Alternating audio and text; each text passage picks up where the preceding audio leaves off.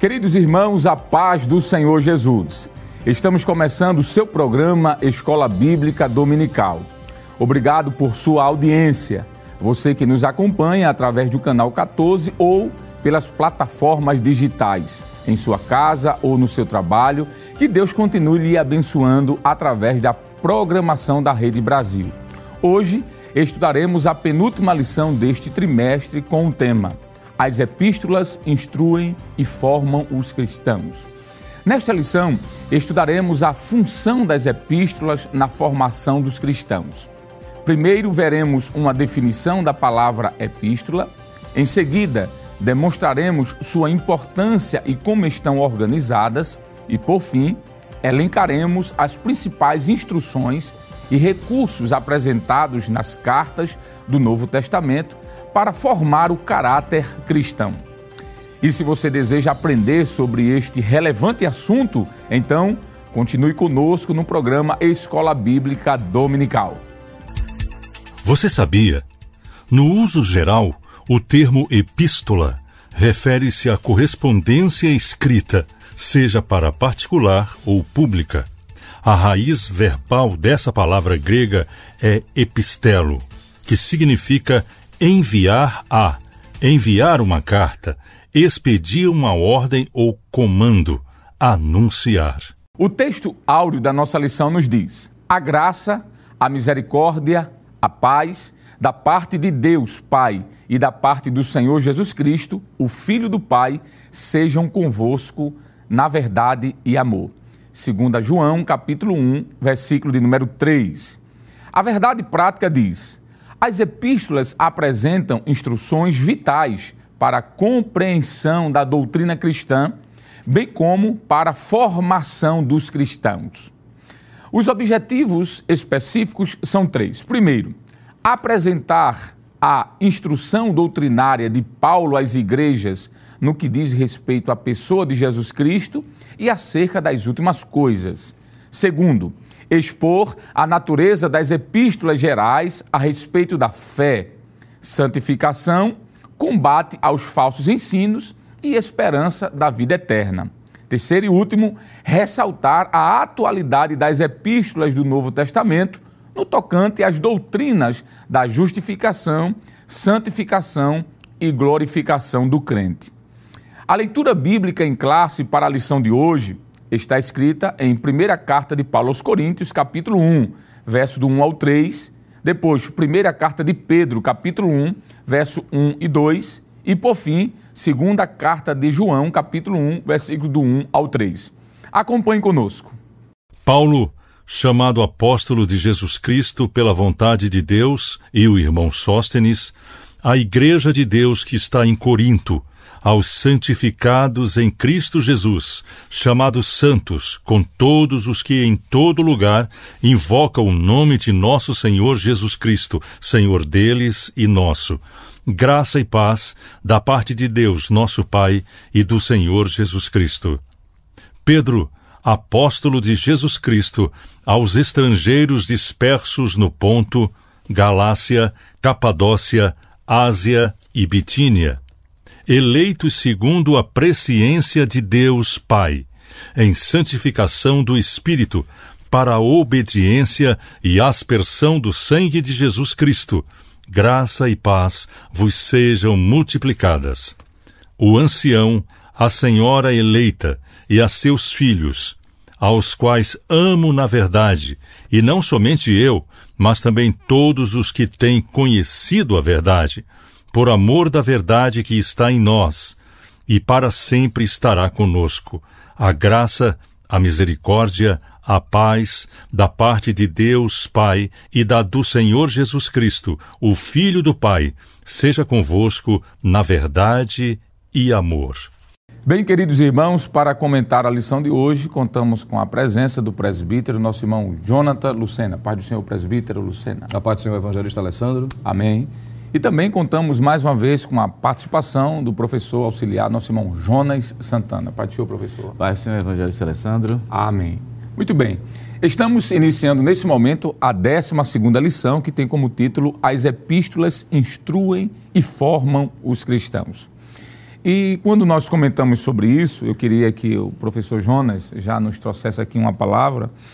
É, alguém que está em casa pode fazer a seguinte pergunta: Qual a diferença sobre a palavra epístola e a palavra carta?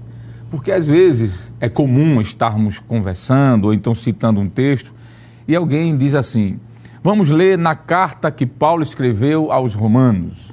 Outras vezes, alguém pode escutar dizendo assim: vamos ouvir a epístola que Paulo escreveu a Tito. Será que existe alguma diferença entre carta e epístola? É a mesma coisa? Tem alguma diferença?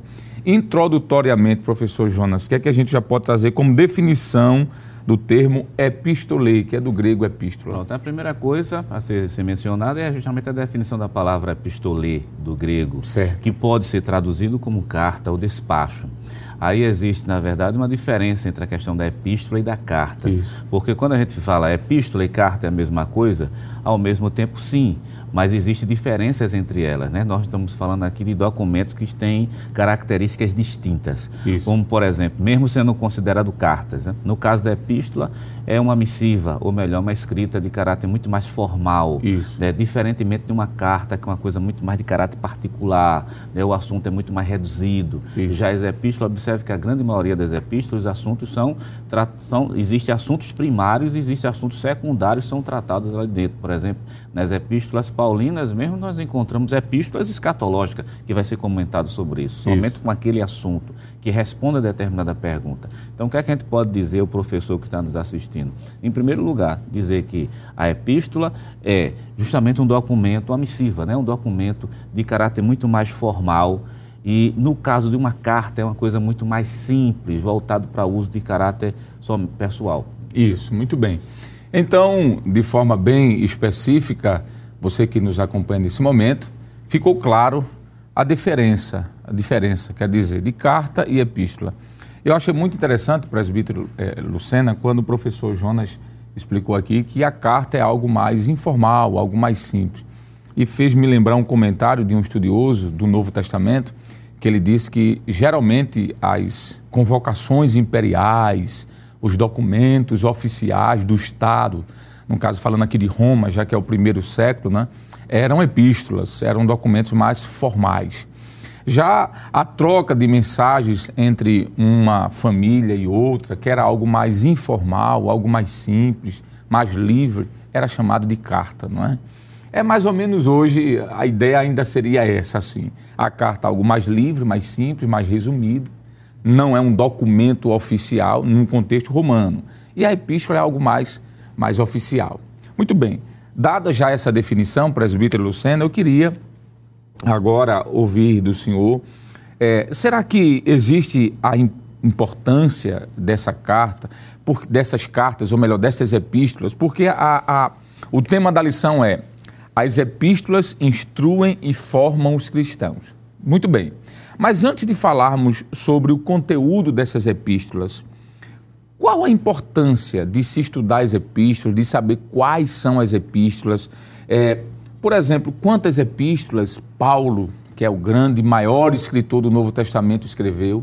Fale um pouquinho sobre essa importância das epístolas. E depois aqui a gente pode comentar com o professor Jonas a estrutura, porque uma coisa é a importância, outra coisa é a estrutura dessas cartas. Sobre a importância, o que é que o senhor pode nos dizer? Pois não, evangelista. É, uma vez que entendendo, por exemplo, a definição que os senhores bem é, fizeram menção da formalidade da epístola em si, uhum. quando nós meditamos, por exemplo, à luz do Novo Testamento, a respeito das epístolas que estão relacionadas no Novo Testamento, ora, a formalidade ela ainda é maior porque ela, esses livros têm a inspiração divina. Isso. Então são livros que faziam parte da correspondência, vamos dizer assim, a, o acompanhamento dos apóstolos em relação a pessoas especificamente, como também a igrejas de um modo geral. Nós sabemos que por conta da realidade histórica, a principal forma de correspondência do primeiro século era exatamente por meio de epístolas ou por meio de cartas, né? como já foi bem feito menção aqui. De modo que essa maneira de comunicação foi utilizada com muita frequência. Era um veículo usado, por exemplo, pelo apóstolo Paulo e os demais apóstolos, mas principalmente Paulo, já que foi o escritor que mais se destacou eh, em relação a livros escritos no Novo Testamento, ele usualmente usava essa modalidade, essa forma. Por exemplo, se a gente lê o que está escrito em Colossenses capítulo 4, o versículo de número 16, ele vai dizer o seguinte: Colossenses 4 16. E quando esta epístola tiver sido lida entre vós, fazei que também o seja na igreja dos Laodicenses. Uhum. E a que veio de Laodiceia, lede a vós também. Então veja que era uma forma principal não é, de comunicação por parte da liderança da igreja e os seus liderados, principalmente por conta da realidade de, de distanciamento, não é? a questão de perseguição, enfim, várias outras razões pelas quais o texto mostra que, que havia essa forma principal de comunicação. Ela era tão urgente, não é? as epístolas é, escritas pelos apóstolos, tão importante e tão urgente, que o apóstolo chegava a responsabilizar, por exemplo, as pessoas que eram portadoras dessa epístola. Uhum. Isso também pode ser visto em 1 aos Tessalonicenses, capítulo 5, o versículo de número 27, onde Paulo traz não é, à tona essa responsabilidade de quem era o portador das epístolas. Né? Isso fala da importância desse, desse material. Ele diz o seguinte, 1 aos Tessalonicenses 5 e 27. Pelo Senhor vos conjuro que esta epístola seja lida a todos os santos irmãos. Veja a expressão, vos conjuro, né? Isso está falando de uma seriedade. Era algo tão importante que todos deveriam receber essa informação. De modo que as epístolas continham os ensinos, não é? Segundo aos Tessalonicenses 2 e 15, isso pode ser visto. E para garantir, olhe, veja a, a importância desse documento. Para garantir a originalidade do documento, já que era muito comum já naquela época haver falsificação, como ainda hoje existe, não é? Então o apóstolo ainda colocava um sinal distintivo, deixando claro que era ele que estava escrevendo. Né? Isso pode ser visto também em 2 aos Tessalonicenses, capítulo de número 3, versículo 17, quando ele diz assim: Saudação da minha própria mão, de mim, Paulo, que é o sinal em todas as epístolas, assim escrevo. Embora que algumas delas ele ditou, não é? e o amanuense aí ia escrevendo, mas ao final ele assinava, deixando claro a originalidade, portanto, a seriedade. Então, a importância é destacada em todo o Novo Testamento o quanto era importante as epístolas para o seio da igreja. Muito bem. E podemos ainda acrescentar, dizer que a importância dessas epístolas se dava pelo conteúdo que elas carregavam. Não é? Nós vamos estudar aqui ainda hoje que essas epístolas tratam não só de assuntos do momento, resolver uma questão de uma igreja particular, como por exemplo foi o caso de, da igreja de Corinto. de Corinto. Paulo envia pelo menos três cartas àquela igreja, nós só temos duas hoje, não é? Aprove a Deus a primeira carta não chegar até nós, mas o que é chamado de primeira carta aos Coríntios, na realidade seria a segunda, e a segunda é a terceira, não é? Como também o senhor leu esse texto de Colossenses, capítulo 4, versículo 16, onde Paulo envia é, uma carta aos Colossenses, que foi a carta que ele mandou para a igreja de Laodiceia. Ele sai a igreja de Laodiceia leu, vocês vão ler também, depois vocês peguem aqui, eu mandei para vocês e mandem para eles, não é? Essa carta dos Laodicenses nós também não temos, não sabemos o que aconteceu, mas o que nós entendemos é que aprove o Espírito Santo não permanecer, fazer com que esta carta permanecesse entre os escritos canônicos. Que isso aqui é palco de outra lição, mas só para que você entenda. Então veja a importância. Havia um conteúdo doutrinário, né? Se falava de vários assuntos que nós vamos comentar aqui. Muito bem. É, é, irmão Jonas, professor Jonas, hoje quando a gente vai enviar um e-mail, por exemplo, a gente precisa colocar algumas informações. Primeiro, para quem vai esse e-mail? É o que nós chamamos de destinatário. destinatário. Não é? Segundo, o tema do assunto. A gente pode colocar lá, pagamento do boleto bancário, é já que a gente está falando, passando um momento aí tão difícil. Né? Ou então, envio dos bolsos da superintendência. Em terceiro lugar, a gente tem que fazer um texto, um começo, meio e fim, e enviar esse anexo. Essa é uma estrutura de um e-mail. É a mesma estrutura que se faz para enviar uma carta, não é?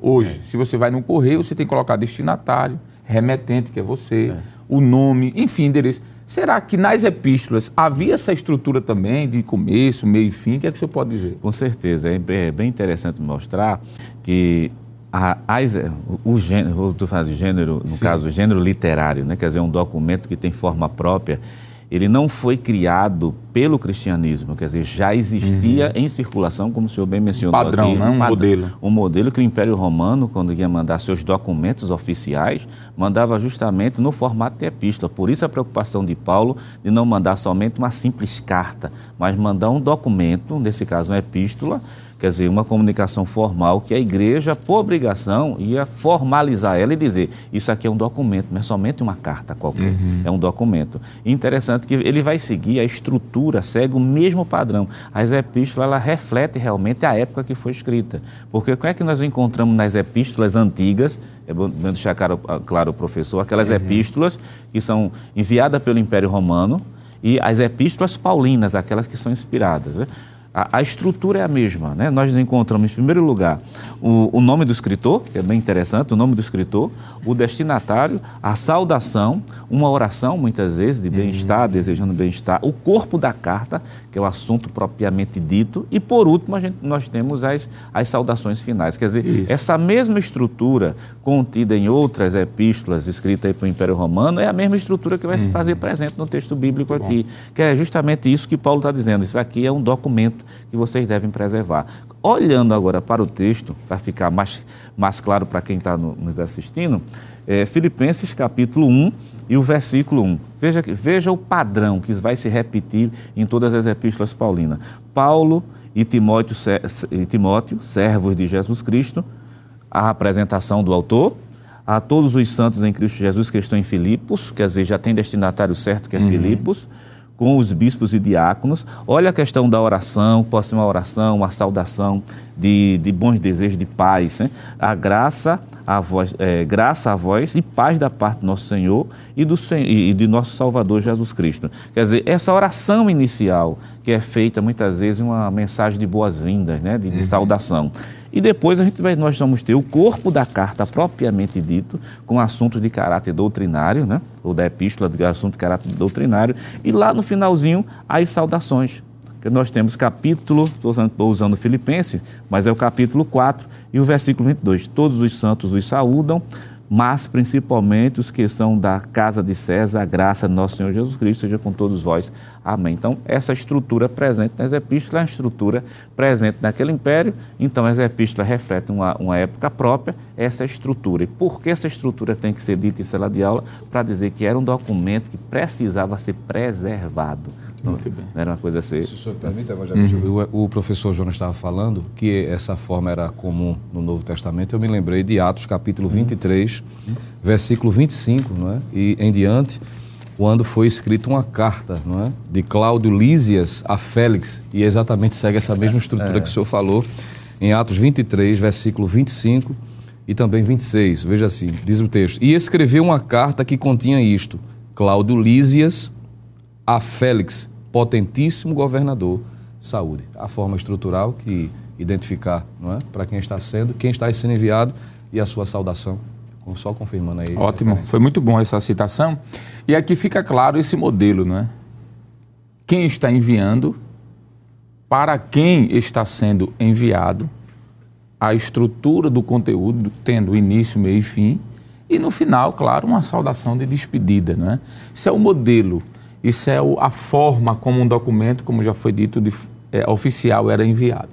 Pois bem, nós falamos então a definição da expressão epistolê, que é epístola. Falamos um pouquinho sobre a importância dessas epístolas, o que continham nessas epístolas, que são doutrinas, que ainda vamos voltar a falar um pouquinho sobre isso. E por fim, nós terminamos aqui esse primeiro momento falando da estrutura. Não era um documento solto, não é? Era um documento bem organizado. Isso a gente pode ver em todos os livros do Novo Testamento. Mas, presbítero Lucena, é, não vai dar para o senhor comentar agora, mas eu já vou deixar aberto aqui a pergunta, porque nós vamos ver a sua resposta no próximo bloco. Existem no Novo Testamento pelo menos 27 livros, não é isso?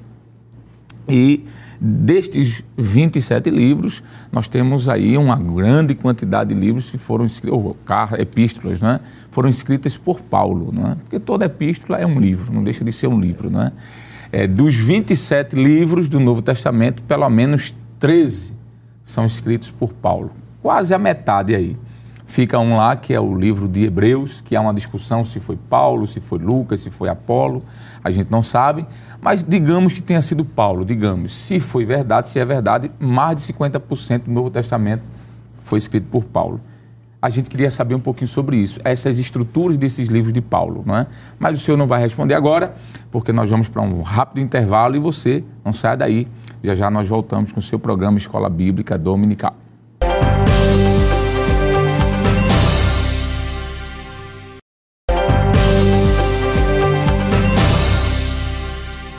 Bem, queridos irmãos, estamos no seu programa Escola Bíblica Dominical, hoje comentando a 12 lição, que tem como título As Epístolas Instruem e Formam os Cristãos. Estamos comentando hoje sobre os livros que Paulo escreveu, né? e eu vou voltar aqui para os nossos comentaristas, em especial o presbítero Jonathan Lucena. Presbítero, no bloco anterior a gente deixou aberto aqui uma pergunta. São 27 livros não é? do Novo Testamento. Desses 27, nós temos aí pelo menos 21 epístolas. Destas 21 epístolas, nós temos 13 escritas por Paulo. Não sabemos se Hebreus foi escrito por ele ou não, a gente deixa isso à parte.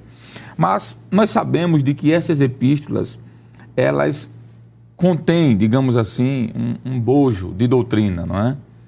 E para que fique prático para o professor que vai dar aula domingo, porque essa lição ela tem que ser transformada em aplicação, algo prático, que possa ser aplicado, não é? Porque senão fica muito técnico e não é o objetivo da lição essa. É claro que existem as informações que são necessárias, como estrutura, importância, mas existe também a necessidade daquilo que é prático, a praticidade. Em relação às epístolas, comente rapidamente sobre essas epístolas paulinas. É, será que essas epístolas, todas elas tratam do mesmo assunto? Ou não? Elas são divididas, agrupadas por assuntos. E o que é que a gente pode trazer para o professor em sala de aula aplicar isso no próximo domingo? Pois não, evangelista Alessandro. É, de fato, o apóstolo Paulo, nas suas 13 epístolas, né, ele tratou de variados assuntos. Mas de forma didática, a maioria dos expositores vão relacionar ou agrupar estas 13 dentro da temática principal. Por que estou dizendo principal? Porque vai encontrar-se, por exemplo, Paulo tratando de variados assuntos em várias epístolas. Por exemplo, nas epístolas que são denominadas de escatológicas, que seriam primeira e segunda aos Tessalonicenses, Paulo principalmente falou a respeito da doutrina das últimas coisas, mas não só falou sobre isso.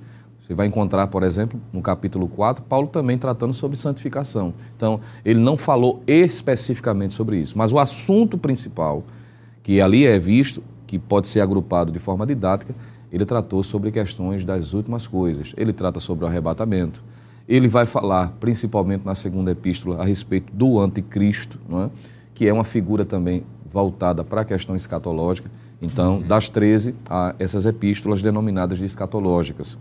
Também há as epístolas chamadas de soteriológicas, e já pela nomenclatura, pela expressão, já aponta o assunto principal que ele está mencionando que é a doutrina da salvação.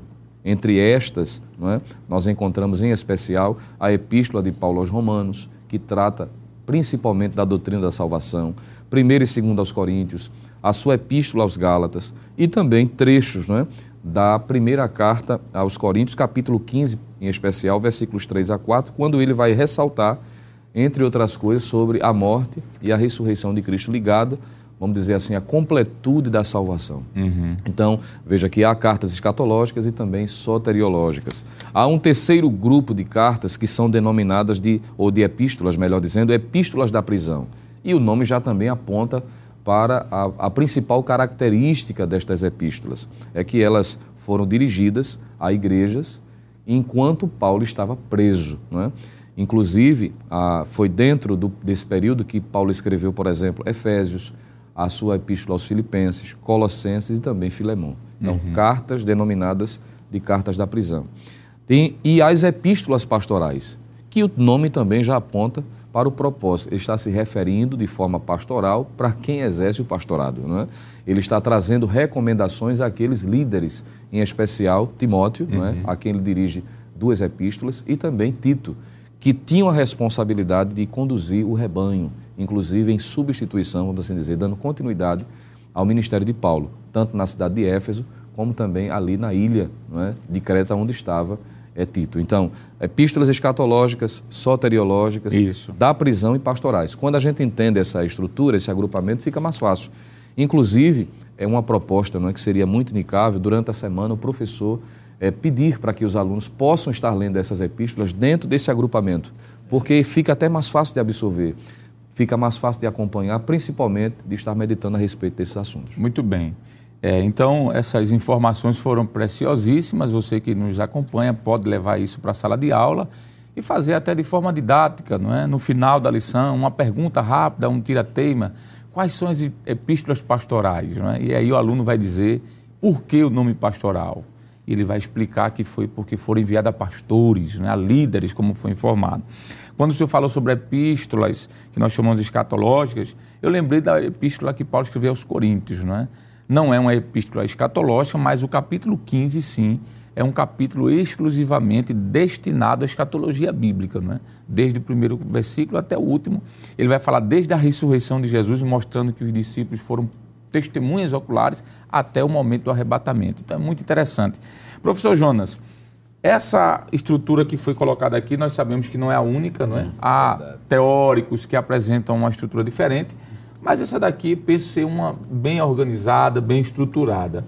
Só que nós podemos ainda falar sobre outras epístolas que não são as epístolas de Paulo, porque todas as epístolas que foram mencionadas aqui foram epístolas paulinas, tanto é que o presbítero iniciou falando sobre as epístolas paulinas, epístolas de Paulo. Mas nós temos aquelas epístolas também que são chamadas de epístolas gerais. Outros chamam de epístolas universais. Outros preferem até chamar epístolas católicas. Católicas não voltadas para uma denominação em si, mas para o nome de ser universal. Que eu prefiro o nome, o nome universal, né? epístolas gerais ou universais. É, o senhor poderia comentar o que sobre essas epístolas chamadas de epístolas gerais? Por que esse nome? Pronto, em primeiro lugar, questão de epístolas gerais, como o senhor mencionou, que também existem formas de, de agrupar as epístolas, né? que a gente acredita que essa seja uma, uma forma didática boa, né? até para ter compreensão daquilo que o apóstolo, o apóstolo Paulo vem, vem mencionando. No caso das epístolas gerais ou universais, né? que alguns dos irmãos estão nos assistindo vão encontrar também o nome católico, como o senhor mencionou, mas no sentido de universais, ela existe uma característica em comum entre elas. Por exemplo, elas não são destinadas a uma pessoa em particular, como Paulo faz, por exemplo, em algumas de suas epístolas. Timóteo, Tito, Timóteo, Filemon. Tito, Filemon, por exemplo, que são destinadas a uma pessoa. Já no caso também não é destinada a uma igreja em particular, feito Coríntio, feito Efésio, nós não temos isso. Nesse caso aqui, é destinada a um público muito mais amplo, muito maior. E até na hora da apresentação, a gente consegue perceber isso na apresentação da carta, que você não vê um público sendo alvo especificamente. É o caso de Hebreus. Hebreus capítulo 1, capítulo 1 de Hebreus e o versículo 1, dizendo assim: Havendo Deus antigamente falado de muitas vezes, de muitas maneiras, aos pais pelos profetas, a nós falou nesses últimos dias pelo Filho. E se você for, for lendo, não existe, na verdade, um destinatário específico. Uhum. Então, isso acontece com Hebreus, isso acontece com a Epístola a Tiago, só que Tiago, né, lá capítulo em versículo 1, diz as doze tribos de Israel que estão dispersas, né? quer dizer, as doze tribos. E é bom mencionar que em Tiago capítulo 1, que alguém pode dizer, não, mas não tem um destinatário em particular.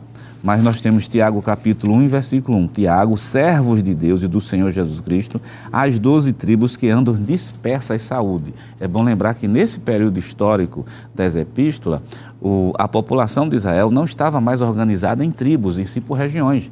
A gente a região tinha, né? A região de Samaria, a região da Judéia, a região da Galiléia. O conceito de tribo ele foi abandonado, claro, pelo Império Romano. Mas, no entanto, o escritor está dizendo ali, aqueles que são das doze tribos que estão dispersos. Veja que não é uma tribo em particular, não é, na verdade, um local em particular. Então, é isso que a gente chama de epístolas gerais, porque o público é muito mais amplo.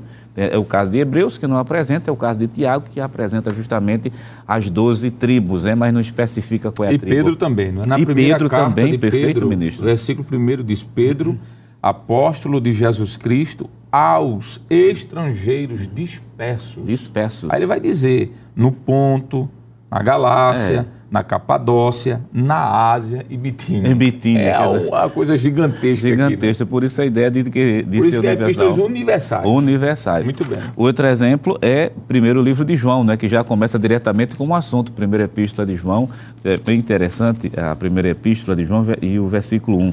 O, o que era desde o Uhum. princípio, o que vimos com os nossos olhos, o que temos contemplado, as nossas mãos tocaram na palavra de Deus. Então é por causa dessas características próprias que faz com que justamente essas epístolas sejam consideradas epístolas universais, epístolas gerais, que destinadas a um público aí muito mais amplo. Isso. E lembrando que para o professor de escola dominical, porque nós estamos fri- frisamos aqui, passamos um bom tempo falando das epístolas paulinas, mas o nível de inspiração das epístolas paulinas e das epístolas gerais é o mesmo. Por exemplo, na no terceiro livro de João, que o terceiro livro, deixa eu ver, eu estou usando a revista corrigida, eu acho que não dá nem uma página, não, tá, não dá nem, nem meia Não, página. dá meia página. Dá meia página, né? 15 Meia versículos. 15 versículos que não tem nem marcação de capítulo. Quer dizer, é bom deixar claro que esses livros não vieram com a marcação de capítulo. A marcação é uma coisa que foi colocada extra-bíblica depois.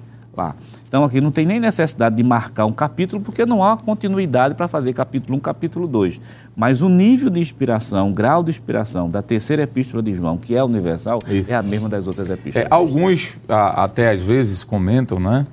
Será que essa epístola, a terceira epístola de João, é uma epístola geral, já que ele destina uma pessoa, né? É, O texto diz assim: o presbítero, o presbítero ao amado Gaio, a quem na verdade eu amo.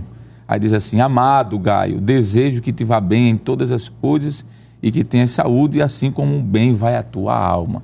Então há alguns, professor, que fazem É. uma pequena exceção nessa Sim, terceira sim. carta, porque esses 15 versículos, ele está, como Lucas, destinando a uma pessoa. Pessoa, né? perfeito. O livro Evangelho de Lucas e o livro de, de Atos, não é foco da lição, mas só para que os irmãos entendam, foi destinado a uma pessoa. Que essa, quem é essa pessoa? Teófilo, não é?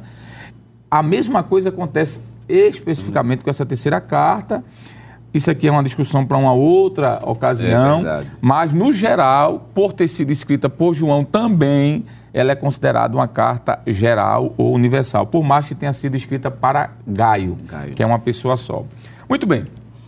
Eu espero que esse comentário está, esteja, quer dizer, enriquecendo ainda mais o seu bolso de conhecimento, porque o propósito do programa é isso, não é? Perfeito. Trazer informações que venham subsidiar, venham acrescentar o que está na lição. Observe que a, a superintendência das escolas dominicais aqui no estado de Pernambuco, regida pelo nosso pastor-presidente, o pastor Ailton José Alves, e também o pastor Nad Jackson Saraiva, que é o nosso superintendente, junto com a equipe, tem como propósito, propósito trazer uma informação além revista.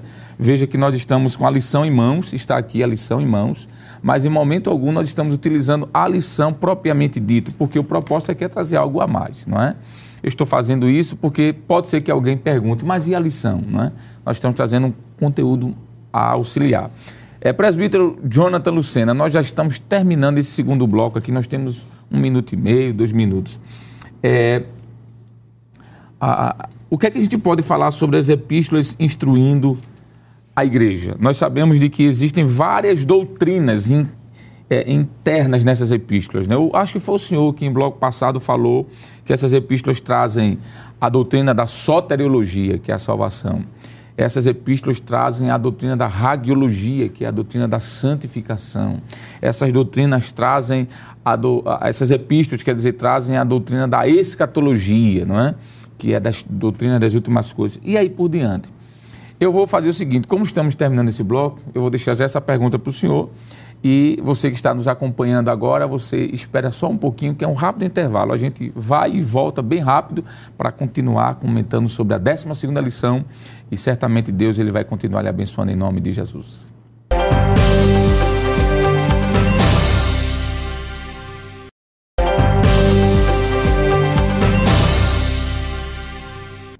Bem, queridos irmãos, estamos de volta no terceiro e último bloco do seu programa Escola Bíblica Dominical. Hoje nós estamos comentando um assunto maravilhoso, que é as epístolas instruem e formam os cristãos.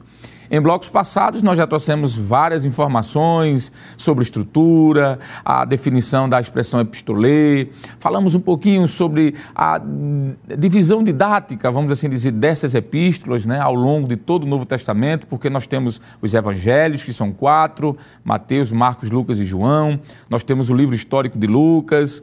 Ah, ah, nós temos também o livro histórico de Lucas escrevendo em Atos dos Apóstolos. Nós temos uma, uma carta escatológica, né, um livro escatológico que é Apocalipse, mas temos 21 epístolas e dessas 21, 13 são paulinas e nove epístolas que restam, não é? São, ou melhor, oito são epístolas gerais. Vamos voltar aqui então para o conteúdo, comentando com os nossos professores que aqui estão. Presbítero Jonathan Lucena. É, no bloco passado, nós deixamos aqui uma deixazinha aberta, não é? Se as epístolas instruem, é porque há instrução. Se há instrução, isso significa dizer que existe doutrina, porque instrução é doutrina, não é? Em relação às epístolas, tanto epístolas pastorais, como epístolas da prisão, como epístolas escatológicas, como as epístolas gerais, seja lá qual forem, elas trazem doutrina. Em relação à questão da doutrina da salvação, será que essas epístolas elas trazem alguma informação sobre isso? Com certeza trazem muito, não é? O senhor fez menção na, no primeiro bloco do programa, é, ressaltando já isso que a gente vai estar comentando agora com mais propriedade, é que essas cartas elas se tornavam ainda mais importantes exatamente pelo conteúdo. E um, um dos temas principais, que claro é o tema principal de toda a Bíblia, não é? é apontar para a salvação em Cristo Jesus. E quando nós olhamos as epístolas, tanto as epístolas paulinas como as epístolas gerais, como já foi mencionado aqui, esse é um tema recorrente. Principalmente, principalmente, uhum, uhum. o apóstolo Paulo trabalhou muito a respeito da soteriologia, que é a doutrina da salvação. Por exemplo, quando lemos a epístola aos Romanos, em especial, vai se perceber que Paulo trata da salvação do início ao fim é? É e das implicações que essa salvação Isso. traz para a praticidade da vida de quem de fato aceitou Inclusive, ele fala em relação a Israel também. Exatamente, mostrando que dentro do plano é, salvífico, Israel não foi deixado de lado, Isso, embora exatamente. tenha rejeitado de forma é, nacional a própria pessoa do Messias, mas Deus há de tratar com eles, que é o que ele exatamente. trata especificamente no capítulo 10 e também capítulo 11 da Epístola aos Romanos. Inclusive, evangelista Alessandro e professor Jonas, em virtude da, da carta ou da Epístola aos Romanos tratar de tão com tanta propriedade a respeito da doutrina da salvação, que se é dito, por exemplo, que Martinho Lutero chegava a afirmar de que se os, os, novo, os livros do Novo Testamento viessem de alguma forma a ser prejudicados, se perdido, não é? Mas se fosse preservado apenas dois livros, que ele entendia ser não porque tinha uma inspiração maior, mas por conta do conteúdo, do conteúdo, ele entendia que o Evangelho escrito por João e a Epístola de Paulo aos Romanos, se pelo menos esses dois livros fossem preservados, seria suficiente porque ali está um conteúdo vasto, não é? das principais doutrinas, incluindo a doutrina da salvação. Paulo, tanto em Romanos como em Efésios, vai tratar sobre a universalidade do pecado, ou seja, a necessidade de o um homem precisar ser salvo. E ele vai dizer que essa necessidade é geral, independente de grau, de nacionalidade, seja judeu, seja gentil, há a necessidade intrínseca, não é? Partindo da natureza do próprio homem, o homem precisa de salvação, ele vai tratar sobre isso. Vai dizer que essa salvação só é possível por meio do sacrifício de Jesus Cristo, ele vai tratar sobre isso também. De que para o homem receber os benefícios da salvação precisa crer, ele vai falar, inclusive na sua epístola aos Efésios, o que é que ele diz? Capítulo 2, versículo 8. Ele diz: Pela graça sois salvos, por meio da fé. Então ele vai destacar eh, essas principais não é, referências a respeito da salvação. Isso também é recorrente na Epístola aos Hebreus. O apóstolo Pedro também vai tratar sobre a doutrina da salvação, ou seja, nós encontramos de forma vasta a doutrina da salvação sendo trabalhada uhum. né, nos seus mais variados desdobramentos dentro das epístolas, principalmente, podemos assim dizer, as epístolas paulinas. Muito bem. O que seria de nós, o que seria da igreja primitiva, por exemplo, combatendo uma heresia que surgiu no início da igreja, né, que é chamado de arianismo. Se não fosse, por exemplo, as epístolas, é, por exemplo, pelagianismo. Pelágio foi um herege que, no início da igreja, ali, segundo século, ensinou de que nós nascemos, ou os homens nasciam, como Adão, sem pecado algum. Eles só cometeriam pecado se quisessem no futuro, no decorrer da sua vida. Aí Paulo vai dizer: está errado, Porque antes de Ario surgir, antes de Pelágio surgir, que eu estou tratando aqui da doutrina da salvação em relação à santificação, Paulo disse: porque todos pecaram e destituídos estão da glória de Deus. Veja a importância né, dessas epístolas, combatendo heresias que já existiam e outras que iriam existir. Porque o gnosticismo dizia o seguinte: Deus não se preocupa com o corpo, Deus só se preocupa com o espírito. Então se entreguem aí ao pecado, à, licenciosidade, né?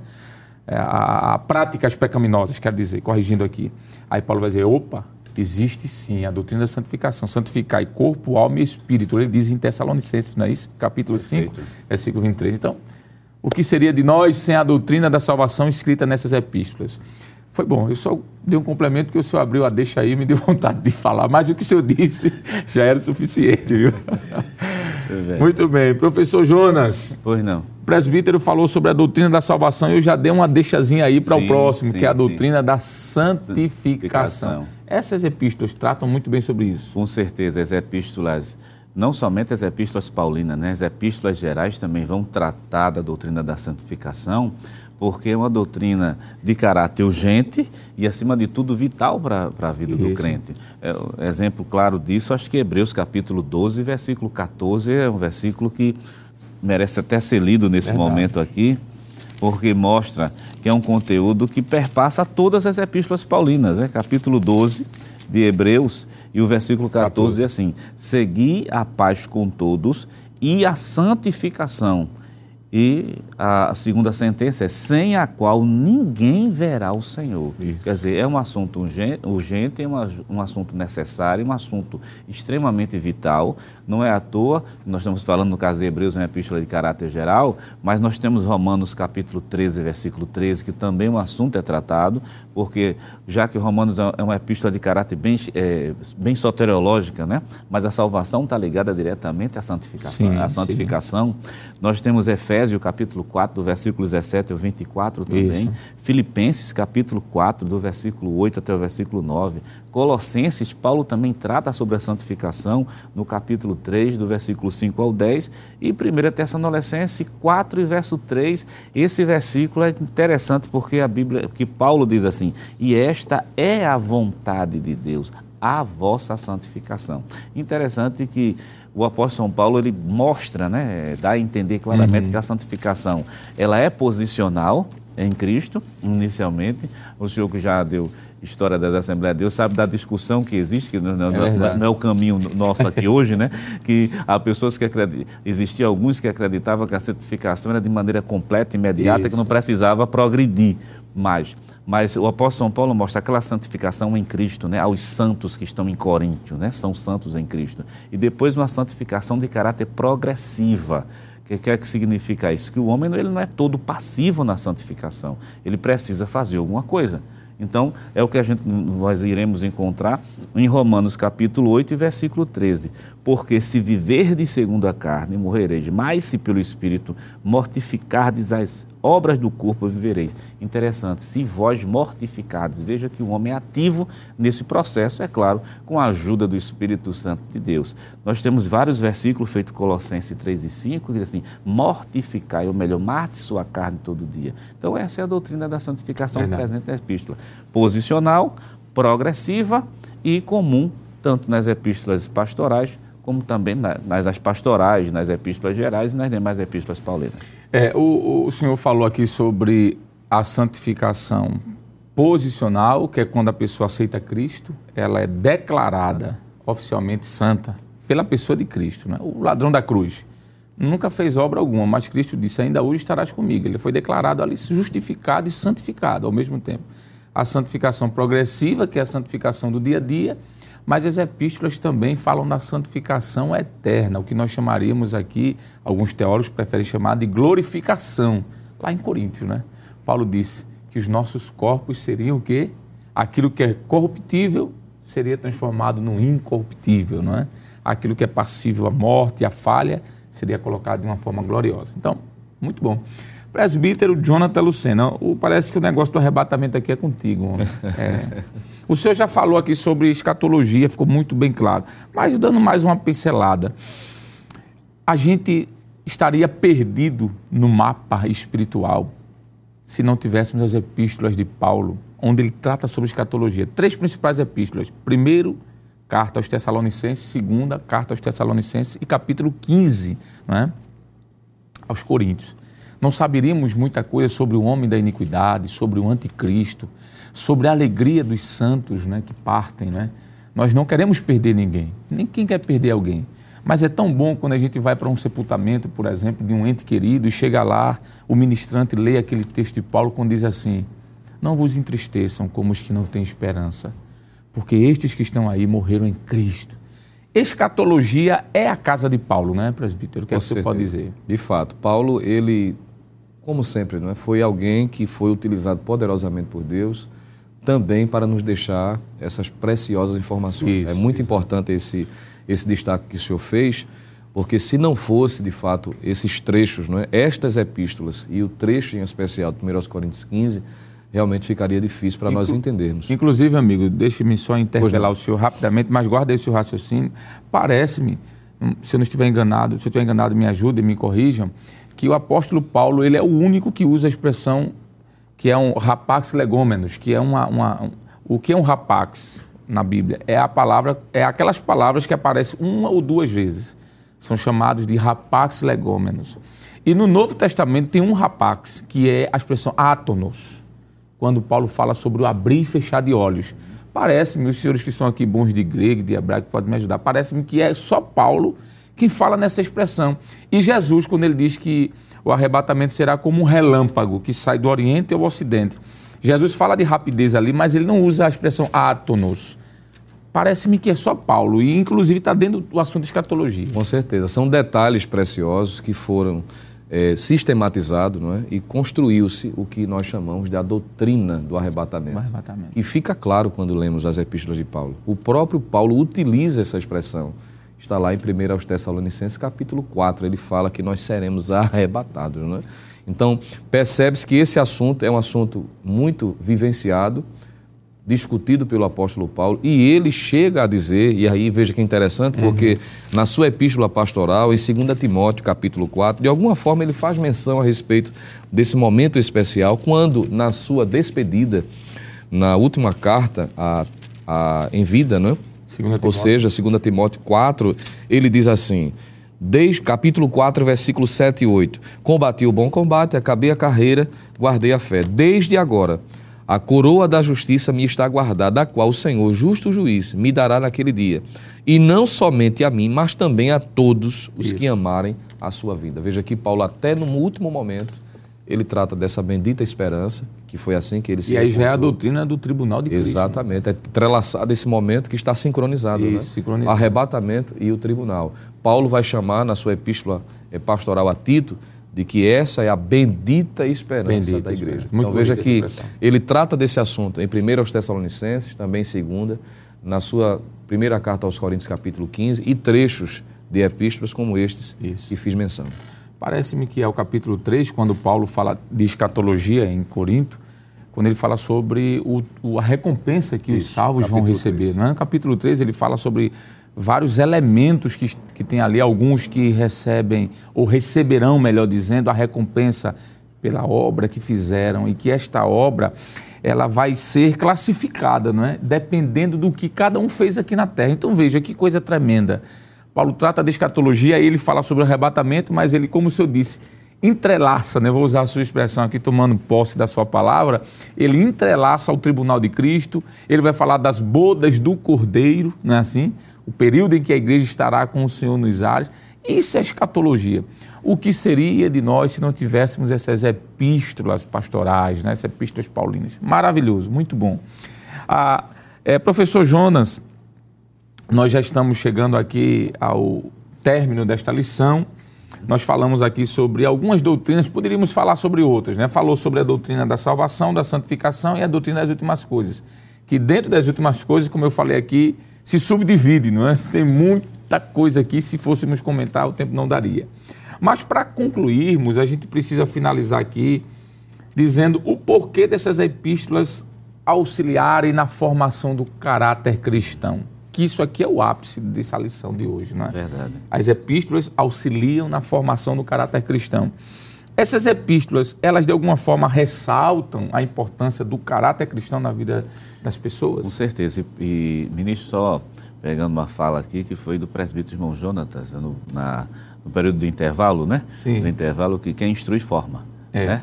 Foi muito bom. Muito bom, porque a ideia realmente é essa. Se Paulo está instruindo, ou melhor, como o senhor disse, está doutrinando, a ideia justamente é de formação. Isso. Interessante que a formação aqui é a formação do caráter cristão porque Deus ele concede a vida. Para fazer, utilizar como exemplo bem prático lá para o professor, lá no livro de João, capítulo de número 11, versículo, capítulo 11 que fala da ressurreição de Lázaro, e o versículo 44 chama muito a nossa atenção porque os discípulos não podiam dar vida. Vejam onde eu quero chegar. Os discípulos não podiam ressuscitar ninguém, não podiam dar vida. Foi o que aconteceu. Jesus ressuscitou a Lázaro, tirou Lázaro de quatro dias de dentro da sepultura, mas quando Lázaro está saindo enfaixado, lá no capítulo 11, versículo 44 de João, lá na parte final, a última sentença, Jesus diz assim: desligai e deixai-o ir. Quer dizer, Jesus dá vida, mas quem forma, auxilia na formação desse caráter, tirar esse, essa venda meio complicada dos olhos, tirar essa mão amarrada, esse pé que não caminha bem, é justamente a igreja a partir a partir do ensino que estão contido nas Escrituras Sagradas e vamos trazer para o nosso contexto a partir das epístolas, das epístolas. Por isso a ideia de formação. Paulo foi muito voltado para formar, no sentido de Cristo da vida, mas a gente é quem forma, e óbvio, faltando aqui para as epístolas, ela ressalta assim esse caráter cristão. O que é esse caráter cristão? No momento que nós aceitamos Jesus como Salvador, há o processo de regeneração. O homem é transformado numa nova criatura, como a Bíblia vai mencionar muito bem isso, 2 Coríntios, capítulo 5 e o versículo 17. Quem está em Cristo, nova criatura é, as coisas velhas já passaram. Então, regenerou, é nova criatura, novo nascimento. A partir desse momento que Jesus deu vida, agora começa o caráter ser formado ao longo do tempo, a partir dos ensinamentos epistolares, a partir dos ensinamentos uhum. bíblicos. Muito bem, então a, o professor Jonas, presbítero Lucena, falou sobre a formação do caráter cristão a partir da regeneração, a expressão paligenésia ou paligenésia, melhor dizendo. É, essa ideia de se transformar em outra pessoa, o que não é, o que era no passado não é mais agora. O, as epístolas têm esse, essa, essa função, esse poder, por ser a palavra de Deus, que é viva eficaz e mais penetrante do que qualquer espada de dois gumes, ela regenera a pessoa. A mensagem dela é uma mensagem de salvação que transforma. Mas a gente pode dizer que essas epístolas, de alguma forma, também ressaltam essa ação do Espírito Santo na regeneração, porque nós sabemos de que a Bíblia ela é a palavra de Deus. Nós já estamos concluindo ali, temos segundos para o senhor dizer aqui. É, é o tempo voou, não foi? O que é que o senhor pode dizer sobre a ação do Espírito Santo, bem rapidinho, nas epístolas sobre a regeneração? Pois não, é, é a formação do caráter, eu diria que é o propósito, né? E o agente dessa formação, as epístolas deixam claro que é o Espírito Santo. Isso. Né? Ele é quem age para alcançar esse propósito que é a formação. Paulo, enquanto o professor Jonas estava falando, ele sempre se preocupou com esse propósito, né? deixar claro de que a doutrina reverbera, tem um propósito de trazer vida, não é só informação, é formação. E essa formação se dá com o agente e o instrumento. Né? O agente é o Espírito Santo e o instrumento seria a palavra para a formação do caráter cristão. Muito bem, Deus abençoe, foi muito bom estar com os senhores. Prezado professor, as epístolas no período do Novo Testamento assumiram um papel vital na disseminação dos ensinos apostólicos. Foi por meio delas que a palavra de Deus, com a mensagem de salvação, alcançou vários povos. Além disso, os ensinos contidos nelas são usados para a formação do caráter cristão. Queridos irmãos, depois de um tempo de aprendizado maravilhoso como esse, chegou agora a oração, momento de agradecermos a Deus o que vamos fazer com o nosso amigo professor aqui, Jonas Santana. Ok. Oremos ao Senhor. Senhor, nosso Deus, nosso Pai, queremos te agradecer, te louvar por estar aqui com os teus servos, aprendendo a tua santa rica e gloriosa palavra. Pai eterno, dispensa agora uma bênção muito especial a todos os teus filhos. Pai eterno, queremos te pedir pelo nosso pastor presidente, o José Alves, o homem de maior responsabilidade, por toda a superintendência que se faz representar na pessoa do pastor Nadio Jackson Saraiva, sim, todos os professores e alunos que vão se beneficiar dos ensinos amanhã. Instrumentaliza cada professor, te faz presente nas nossas vidas, nos forma, nos ajuda por intermédio da tua palavra. Usa de misericórdia conosco, nós te rogamos e te pedimos isso, no nome santo, justo e poderoso de Jesus. Amém. Chegamos ao final do programa. Hoje estudamos que as epístolas instruem e formam os cristãos. Na próxima semana estudaremos a última lição deste trimestre com o seguinte tema: a leitura da Bíblia e a educação cristã. E esperamos contar, claro, mais uma vez com a sua audiência.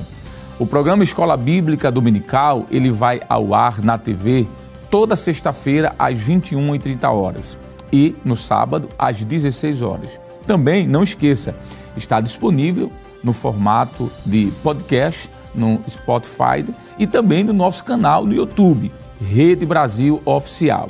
Acesse o canal, se inscreva, não esqueça disso, ative o sininho e, claro, compartilhe a nossa programação. Obrigado por sua companhia e até o próximo programa, se Deus quiser. E que a graça do nosso Senhor e Salvador Jesus Cristo o grande amor de Deus, o nosso eterno e bondoso Pai, a comunhão e as divinas consolações do amado Espírito Santo estejam sobre todos nós agora e para sempre. Amém e amém.